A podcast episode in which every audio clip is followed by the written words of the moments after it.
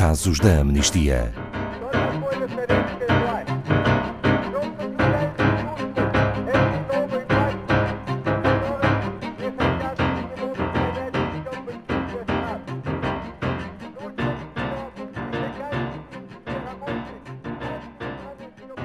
Ao longo dos vários casos da amnistia que aqui apresentamos, referimos várias vezes que qualquer pessoa pode juntar-se a esta organização de defesa e promoção dos direitos humanos, seja disponibilizando mais ou menos tempo, assinando petições, participando em ações ou eventos ou fazendo donativos para apoiar a continuidade e o trabalho da Amnistia Internacional. Para todas as pessoas que gostavam de poder fazer mais, mas que nem sempre têm tempo, vamos hoje explorar uma nova alternativa. Boa tarde, Ana Farias, da Amnistia Internacional Portugal. Como é que cada pessoa pode ajudar a fazer a diferença para um mundo melhor com a Amnistia Internacional? Boa tarde, Ana Paula. Boa tarde a todos os ouvintes. É verdade, existem várias formas diferentes, como referiu, e todas elas muitíssimo importantes. Uh, todas estas formas estão indicadas no nosso site, amnistia.pt, onde qualquer pessoa se pode inscrever, mas ainda assim de forma muito resumida é um bocadinho aquilo que referiu.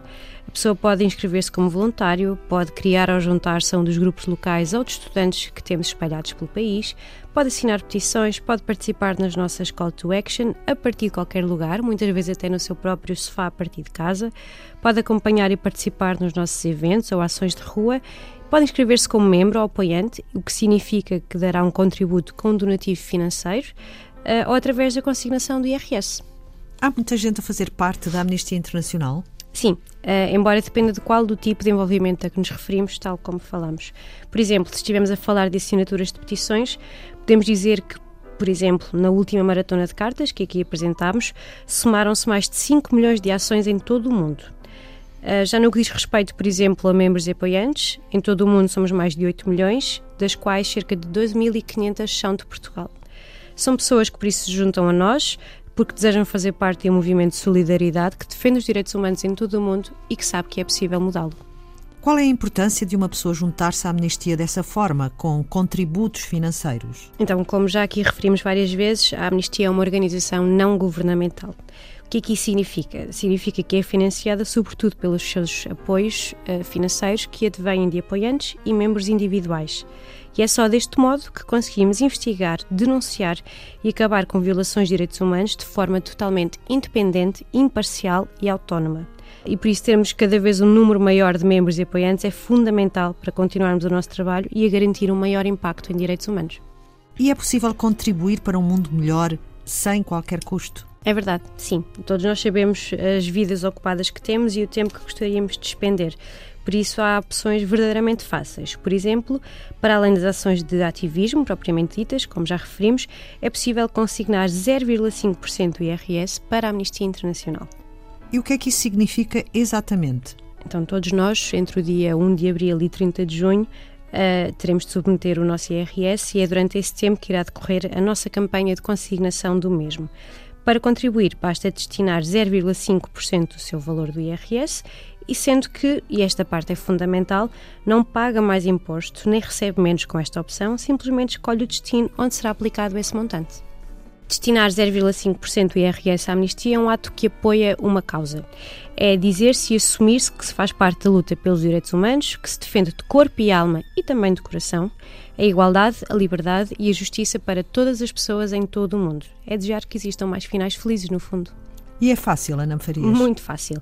Quando estiver a preencher a sua declaração de IRS, deve colocar no modelo 3, no quadro 11, um X no campo 1101 e o NIF da Amnistia 501 223 738, colocando depois um X na opção do IRS. É só isto. Se estiver a submeter o IRS preenchido automaticamente, como acontece a muitos de nós, no fundo da página encontra uma área dedicada à consignação e é ainda mais fácil.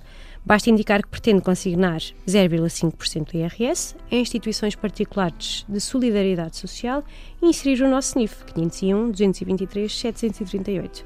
Mas caso esteja a conduzir ou a trabalhar ou simplesmente não consiga apontar todos estes passos, toda a informação está disponível no nosso site amnistia.pt em que são aplicados esses donativos depois? Também no nosso site é possível ver em detalhe onde aplicamos todos os donativos angariados. A missão da Amnistia é trabalhar para que todas as pessoas em todo o mundo possam usufruir de todos os seus direitos.